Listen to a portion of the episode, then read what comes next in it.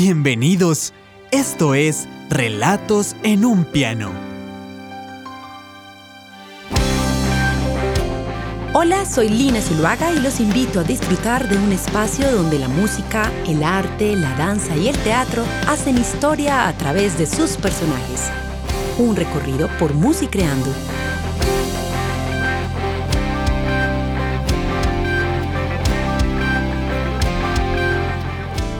Hoy me encuentro con el maestro Alejandro Posada, músico, director de orquesta y quien ha desarrollado una importante labor artística en nuestro país, Europa y Latinoamérica. Maestro, bienvenido a Relatos de un Piano. Muchas gracias, me ha encantado estar en este programa. Bueno, la primera pregunta que siempre hacemos en estos Relatos de un Piano es, ¿quién es Alejandro Posada? Cuéntanos, es difícil hablar de uno mismo, pero cuéntanos quién es Alejandro Posada. Pues sí, lo dijiste. Soy un músico de Medellín, eh, eh, director de orquesta. Eh, en, algún momento fui pianista, antes de, empezar a estudiar dirección de orquesta. Ahí no lo dejé el piano, pero digamos que me enfoqué por ese lado muy joven, a los 19 años, que empecé pues el estudio en Viena. Y hoy en día pues ya llevo creo que fue, me gradué en el 90, ya llevo muchos años en esto y pues sigo encantado de esta profesión, de la música, pero tengo que confesar que la música, como dice mi esposa, ha sido más como una disculpa para, para el emprendimiento. Entonces me considero también una persona muy inquieta con otros, con otros temas también. Pero ahí estoy, estoy en este momento eh, con el programa de Iber Academy, soy profesor de, música, de, dirección de orquesta en la Universidad de AFIT y, y pues dirigiendo donde, donde me invita. Claro, maestro. Usted ha sido el primer colombiano en toda la historia en ser nombrado director titular de una orquesta profesional europea, específicamente la Orquesta Sinfónica de Castilla y León, y que es un honor pues para nuestro país, el primer colombiano que ha llegado a ser director. Y además es el fundador y director, que ya nos había dicho, artístico la Iber Academy. ¿Qué es la Iber Academy? ¿Por qué no le contamos a todas las personas qué es este gran proyecto? Sí, mira, el primer dato que diste, sí, yo no, yo no me había dado cuenta, eso fue también mi esposa que se dio cuenta, investigando, pero realmente no fue Castilla y León la primera, fue por allá antecitos de la guerra de los Balcanes que me nombraron titular de la orquesta de, de Sarajevo. Ah, bueno. Pues esa era una orquesta europea pero, pero sí, no, yo sé que la, la hoja de vida se pone así, pero, pero la verdad fui a pensar, pues si eso fue antes, fue en el 91 y la guerra empezó por allá a final del 91 92, entonces tuve que salir, pero, pero siempre alcancé pues, a trabajar con ellos un poquito. Mira, Iber Academy es un programa que mm, busca, realmente pues lo definimos y ahora que estamos trabajando mucho en esa definición de qué queremos ser en cinco años, hemos, eh, hemos cambiado mucho desde que empezó. Esto ha pasado por muchas etapas, pero Iber Academy es un programa de desarrollo humano, la verdad. Solo que busca, por medio de la excelencia musical, ese desarrollo humano. Nosotros buscamos eh, mm, talentos, jóvenes que realmente, niños y jóvenes que se quieran dedicar a la música de manera profesional, que lo tengan pues de verdad como meta en su vida la música de manera profesional, pero de las cosas que nos hemos ido enfocando es que la verdad la música, ya todos lo sabemos, ustedes y nosotros que estamos metidos en esto hace tantos años, sabemos que es un medio importante para el desarrollo humano, para, para realmente convertirse en los artistas que necesitamos hoy en día, que son artistas que están al servicio de la comunidad. Entonces, en Iber Academy es un programa que los acompaña en todo lo que vayan necesitando y busca tres cosas principales. Tenemos tres tres pilares fundamentales, que es tocar bien, lógico que, las, que digamos que como músico eh, la persona se pueda abrir las oportunidades, se pueda, se pueda llama, abrir camino en el mundo. El segundo punto muy importante es que aprendan a enseñar, que sean pedagogos, que tengan esa mentalidad pedagoga porque, mm, por, de pedagogo, porque con eso aprenden y sirven. ¿No? que sirven a la comunidad. Y el tercero es que tengan emprendimiento, que tengan un pensamiento emprendedor, porque hoy en día el artista, pues una cosa es lo que sueño como, como músico desde niño, qué es lo que quiero ser, y otra cosa lo que es la realidad, lo que la, la vida te lleva a eso, y las condiciones y las capacidades. Pero el emprendimiento es importante para manejarse desde todo este camino tan difícil. Entonces, eso es Academy. Lo que pasa es que Academy tiene muchos programas, tiene desde becas universitarias de pregrado, de maestría, de antes de la universidad, en el exterior, en, en, Colombia. Eh, trabajamos en varios países, estamos en Bolivia, en Perú, en Nicaragua, en Chile, tenemos algunas alianzas con Brasil tenemos, pues esos son, digamos, los programas aliados. Tenemos estudiantes de estos países viviendo en Medellín mientras estudian. Eh, y tenemos muchos programas, orquesta, la Orquesta Iber Academy, que ahora la vamos a llamar Filarmónica Iber Academy, que nos ha ido bien. Con la orquesta hemos, hemos viajado mucho, hemos tocado mucho, hemos estado en festivales importantes que motivan mucho pues, a los jóvenes a seguir adelante. Hemos estado en el de Salzburgo, en el de Lucerna, hemos estado en Viena, en La Habana, estuvimos en Canadá antes de la pandemia. El año entrante vamos, vamos a ir durante cuatro años consecutivos al Festival Mozart en, febrero en Salzburgo. Vamos a estar el año entrante haciendo una gira con la consagración de la primavera y una música y unas obras eh, ya eh, de Tchaikovsky, de Ginastera y un compositor colombiano. Vamos a estar junto con la orquesta de Winterthur el año entrante haciendo esta gira es una orquesta que se mueve, pero también hay pues mucha música de cámara, hay muchos ensambles. Y lo último que está haciendo Iber Academy, gracias a la pandemia, empezamos un programa que se llama Increchendo, que es trabajar en este momento con 32 municipios de Antioquia y con estos países. Y tenemos alrededor de, no sé cuántos hemos llegado. El año pasado en la pandemia llegamos a más de 800 niños en estos municipios. Eso te iba a preguntar. claro, ¿quiénes pueden hacer parte de, de este proyecto?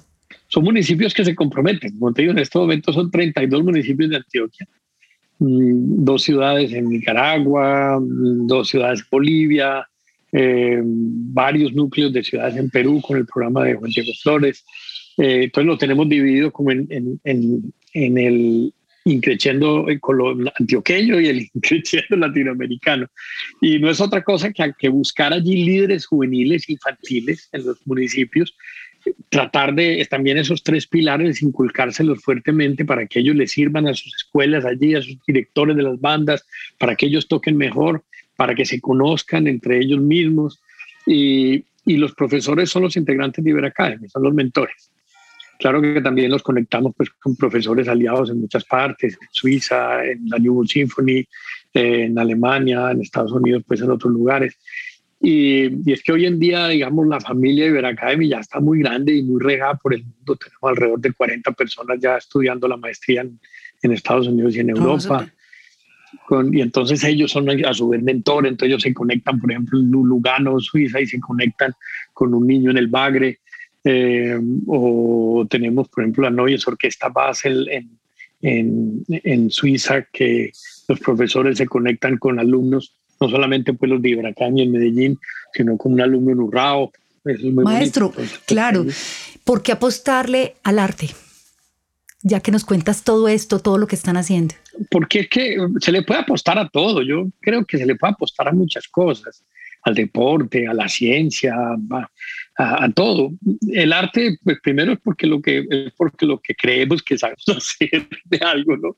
Eh, y segundo porque por lo menos en música, hay tres cosas muy importantes que le decimos a los niños, mire, haga música, haga música desde pequeñito, y es porque hay tres aspectos fundamentales que se trabajan al mismo tiempo, tres aspectos fundamentales del ser humano, que es la mente, el cuerpo y el espíritu. Y esas tres cosas se trabajan siempre. Y yo creo que venimos a este mundo con alguno de esos tres aspectos más desarrollados.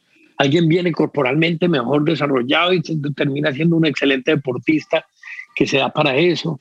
Otra persona, pues, mentalmente termina siendo un ratón de biblioteca o un investigador tremendo, ¿no?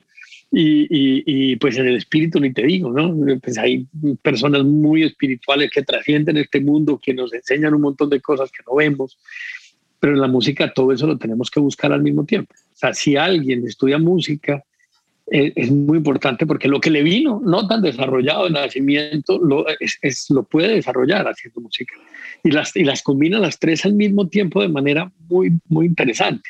¿no? Una persona que toca violín desde niño Pero imagínate, el cuerpo ni te digo, la técnica, claro. esto, lo otro, un clarinetista tiene que trotar si no, no tiene capacidad respiratoria, un flautista.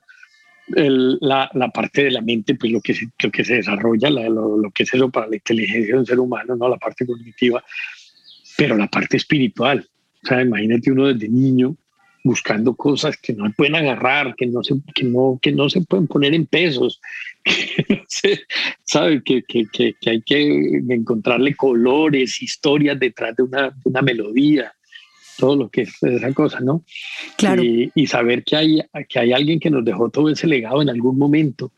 Todas esas son realmente algo que, que hace que se desarrolle espiritualmente. ¿no? ¿Qué crees que te ha dejado a ti el arte? Ah, pues yo creo que eso, ¿sabes? Por lo menos yo a mis padres vivo tremendamente agradecido porque, que, pues primero porque yo creo que nos hubiéramos perdido en muchas cosas en esta vida, en este mundo, ¿no?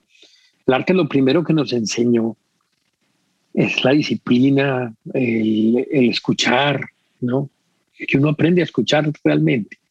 Luego hay que aprenderlo a aplicar, pero lo aprende, aprende uno a escuchar y si quiere lo aplica, pero, pero se aprende, ¿no? que, yo creo que, que, es fundamental hoy en día. Pero además nos enseñó tantas cosas de, de, de, de trabajar por metas, de trabajar por proyectos y de conocer el mundo.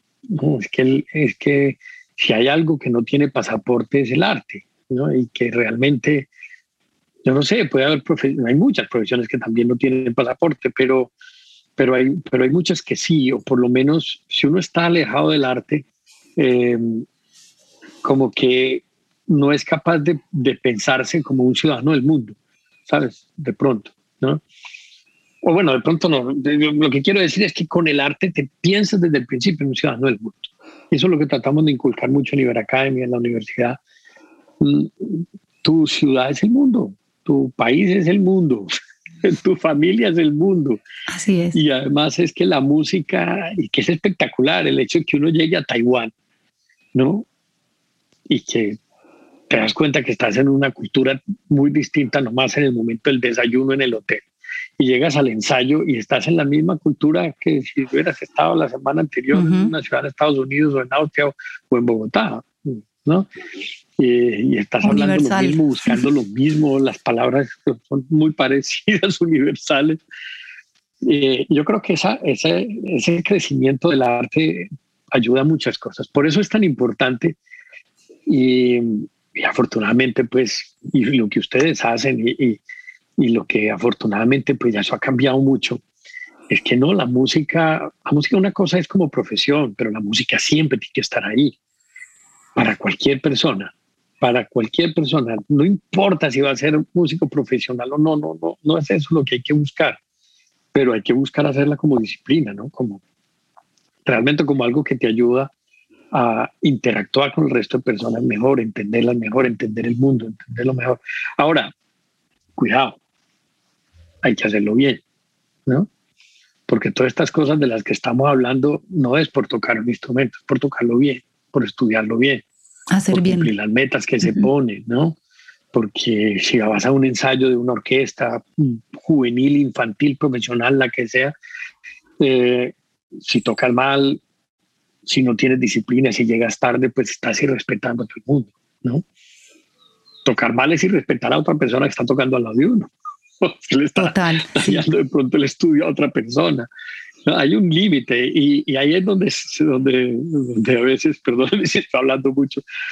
No, está pero muy a veces bien. es donde, donde combatimos ciertas expresiones, las combatimos, pero me refiero, las discutimos si nos conviene seguir con esa idea. Es que es pasión, pero ¿hasta dónde? Porque uno no va al médico porque, la, porque es muy apasionado por la medicina, uno va al médico porque te cura, el médico es bueno.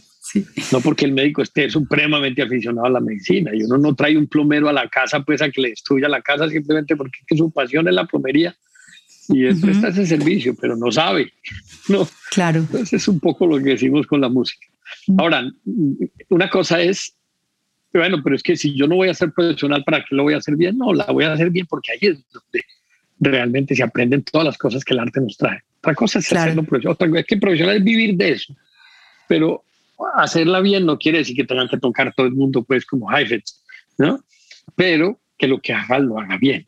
Que si hace un cuarteto, pues sepan que es un cuarteto, que, que, que, pues, que hay cosas elementales que hay que buscar, porque si no, pues, ¿para qué le voy a poner a otra persona a sufrir oyéndome?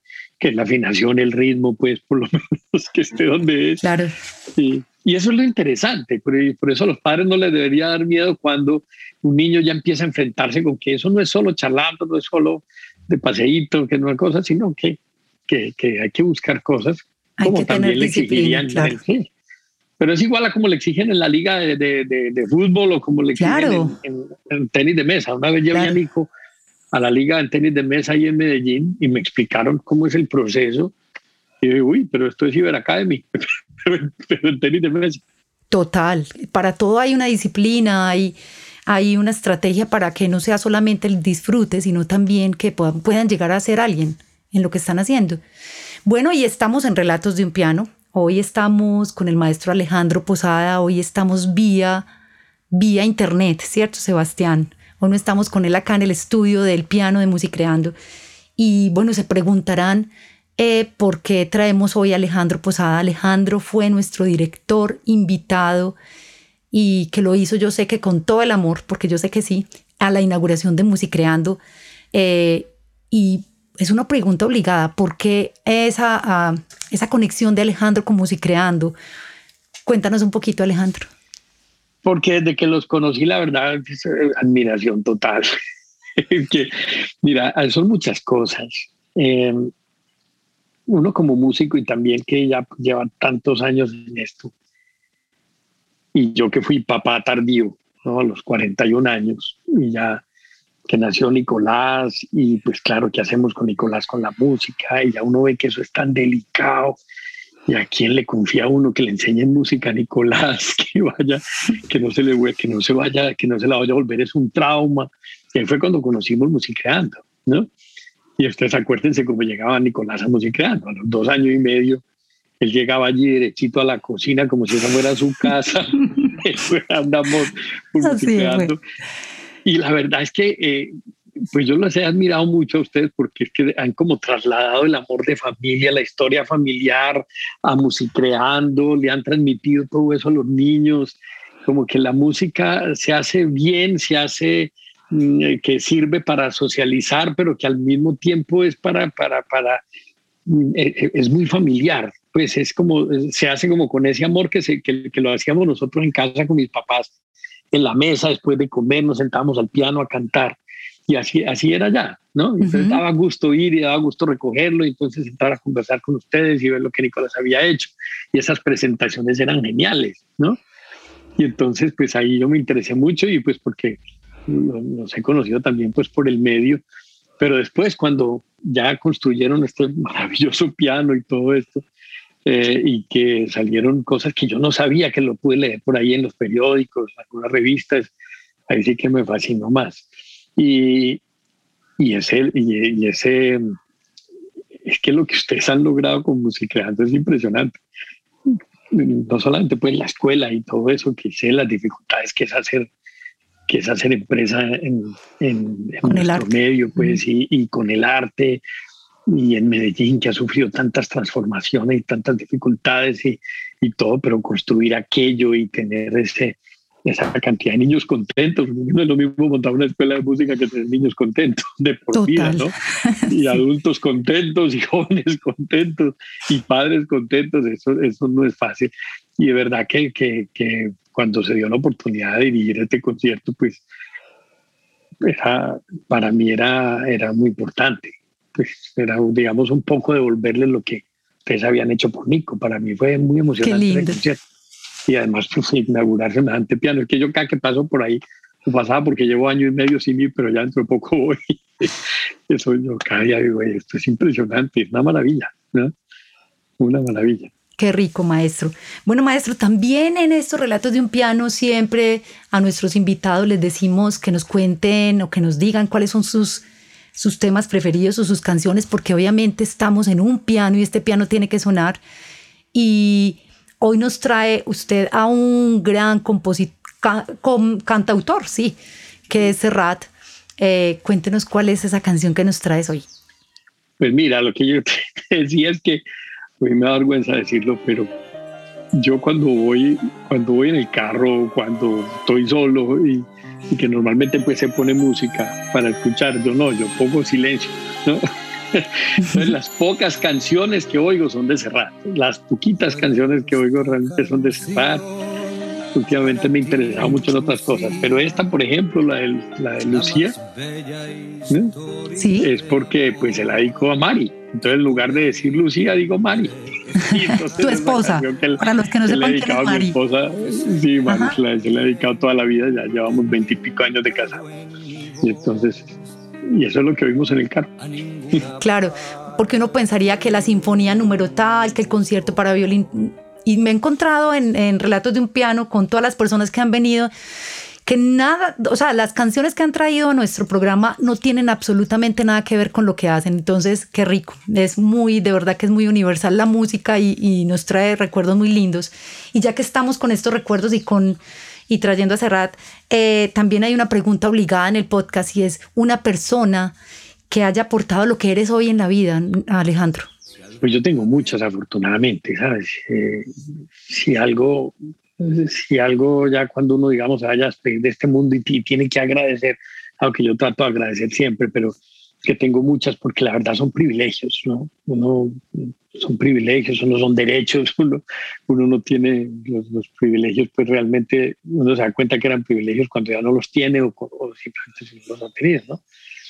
Pero yo he tenido personas muy importantes, pues empezando por mis padres, que pues, te digo, porque era un momento para ellos que música, pues todo el mundo le decía que van a hacer sus hijos música y de que van a vivir. Y ellos que no eran músicos, que no eran de dinero, que no venían de familia de música, pues entendieron la música como es. Eh, profesionalmente, para mí Alberto Correa fue crucial también en, Medellín. Eh, pues, fue la persona realmente que, que me metió en esto, junto con un profesor que tuvo en el colegio que, que me echó al agua también, como Alberto, que me pusieron un día, Alberto me puso un día la partitura de, de la, de la misa en sí menor de Bach y me dijo, vaya esta tarde y ensáyala con el coro. ¿Qué más hacía yo? dirigir o dirigir, ¿no? Y, y Manuel Vilasalón, profesor catalán que había en el colegio alemán, también fue importantísimo para eso. Muy, muy, muy importante. Eh, y a lo largo de la vida, pues son muchas que no, no las puedo enumerar, pues todas acá, pero, pero han sido pues grandes, grandes personas que me han enseñado mucho, mucho, mucho, mucho de la vida y, y, hoy en día pues mi, esposa que pues, digamos Iber Academy sin ella no hubiera sido posible. Ese proyecto nos lo, lo inventamos los dos prácticamente. Y es como la, la, cabeza que hay detrás la que ordena todo. Claro. eh, y le debo mucho también a mi profesor sabes en Viena que, que era el profesor a la antigua. Estos profesores a la antigua que no conocían todavía este mercado de la dirección de orquesta tan, tan duro y tan absurdo a veces, tan, tan, hace poquito oía a Muti diciendo que, que le daban ganas de llorar, llorar en pensar cómo se ha vuelto la profesión de dirección de orquesta hoy en día. Yo estoy un poco de acuerdo con él, se ha vuelto muy comercial, muy, muy banal. Y mi profesor era de los antiguos eh, asistente de Swarovski, de la escuela de Swarovski, que era tremenda, y nos enseñó un montón de valores para, para, para con la música y con el estudio y para el respeto, digamos, de la orquesta cuando está al frente que se lo agradezco mucho.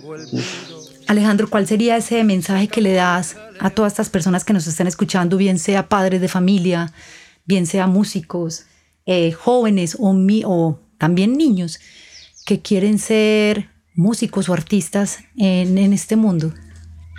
Pues yo creo que lo, que hablamos ahorita, si alguien tiene un niño pequeñito, o si no ha nacido, ya piense dónde va a estudiar, cómo va a estudiar, pero música tiene que estar ahí. Música es muy importante, o sea, que la música esté en la vida, que la música esté en la casa, que la música esté, como te digo, después de comer, esos recuerdos de hacer música en familia, es muy importante, ¿no? Eh, que la música es como, como, como ese, ese, ese, alimento el que siempre te está, te está, te está ayudando, te está inspirando, sea lo que sea uno en el mundo. Pero si va a ser músico profesional, si realmente lo tiene claro que va a ser músico profesional, que se lo tome lo más pronto posible en serio, muy en serio, pero lo más pronto posible. Tarde no lo recomiendo como músico profesional. ¿no? Blanquita Uribe lo dice mucho. Me llamó mucho la atención la primera vez que se lo oí. Es que el problema es que nos tomamos la música en serio, pero muy tarde. No hay que tomársela tempranito en serio. Y no pasa nada. Si después decide hacer otra cosa, no pasa nada, no importa. Si va a estudiar medicina después y le dedicó toda la vida a la música, todavía lo puede hacer.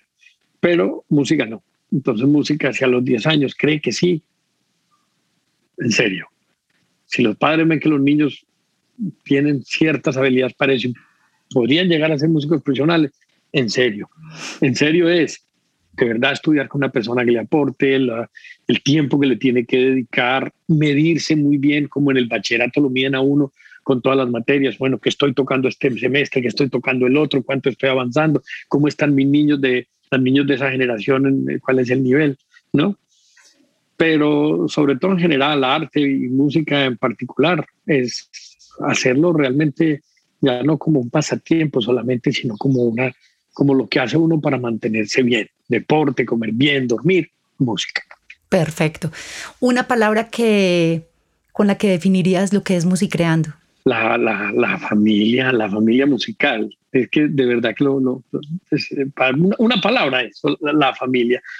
Pero una, una pequeña explicación es que ese es el amor verdadero, ¿sabes? El amor, el amor, cuando uno dice, vamos a poner el amor a todo, ¿de dónde aprende uno ese amor? De la familia. Entonces, eso es lo que, lo que valoramos tanto de, de, de, creando que el Nico, que ahora en día, día toca clarinete, que da miedo, ¿no? Eh, y, y, la disciplina que tiene para la música y el, y el amor y toda la cosa, la, tuvo de allí, de, de musicreando, porque la, porque lo hicieron, lo, hicieron pasar bueno y lo hicieron sentirse en familia y lo hicieron sentirse feliz mientras estaba haciendo sus primeros pinitos de música. Bueno, y una palabra que define a Alejandro Posada. Emprendimiento. Yo creo que sí, emprendimiento. Todo el rato estoy pensando en qué hay que hacer. Qué rico. no me deja dormir. Perfecto. Maestro, muchísimas gracias. No sé si se queda algo por decir. Quisiéramos estar con usted toda la tarde hablando, invitando, eh, motivando a tantos niños, a tantos jóvenes a que estén con el arte, con la música, que de verdad hace mejores seres humanos. Eh, pero bueno, ya se nos acabó el tiempo eh, y qué rico que nos acompañó hoy en Relatos de un Piano. Muchas gracias, ¿no? yo feliz y con muchas ganas de, de volver a, a verlos y a estar allí con ustedes. Y ojalá que hagamos algo juntos también con los niños, con Iberacam. Ya nos inventaremos algo. Bienvenidas todas esas propuestas y bienvenido de nuevo al piano, a Música Creando. Un abrazo también para todos ustedes. Muchas gracias. Esto fue Relatos en un piano. Muchas gracias por escucharnos. Seguiremos cada semana contando más historias de arte desde el piano más grande de América. Recuerden seguirnos en nuestras redes sociales arroba musicreando-oficial y suscribirse a nuestros canales de YouTube y Spotify donde encontrarán más contenido.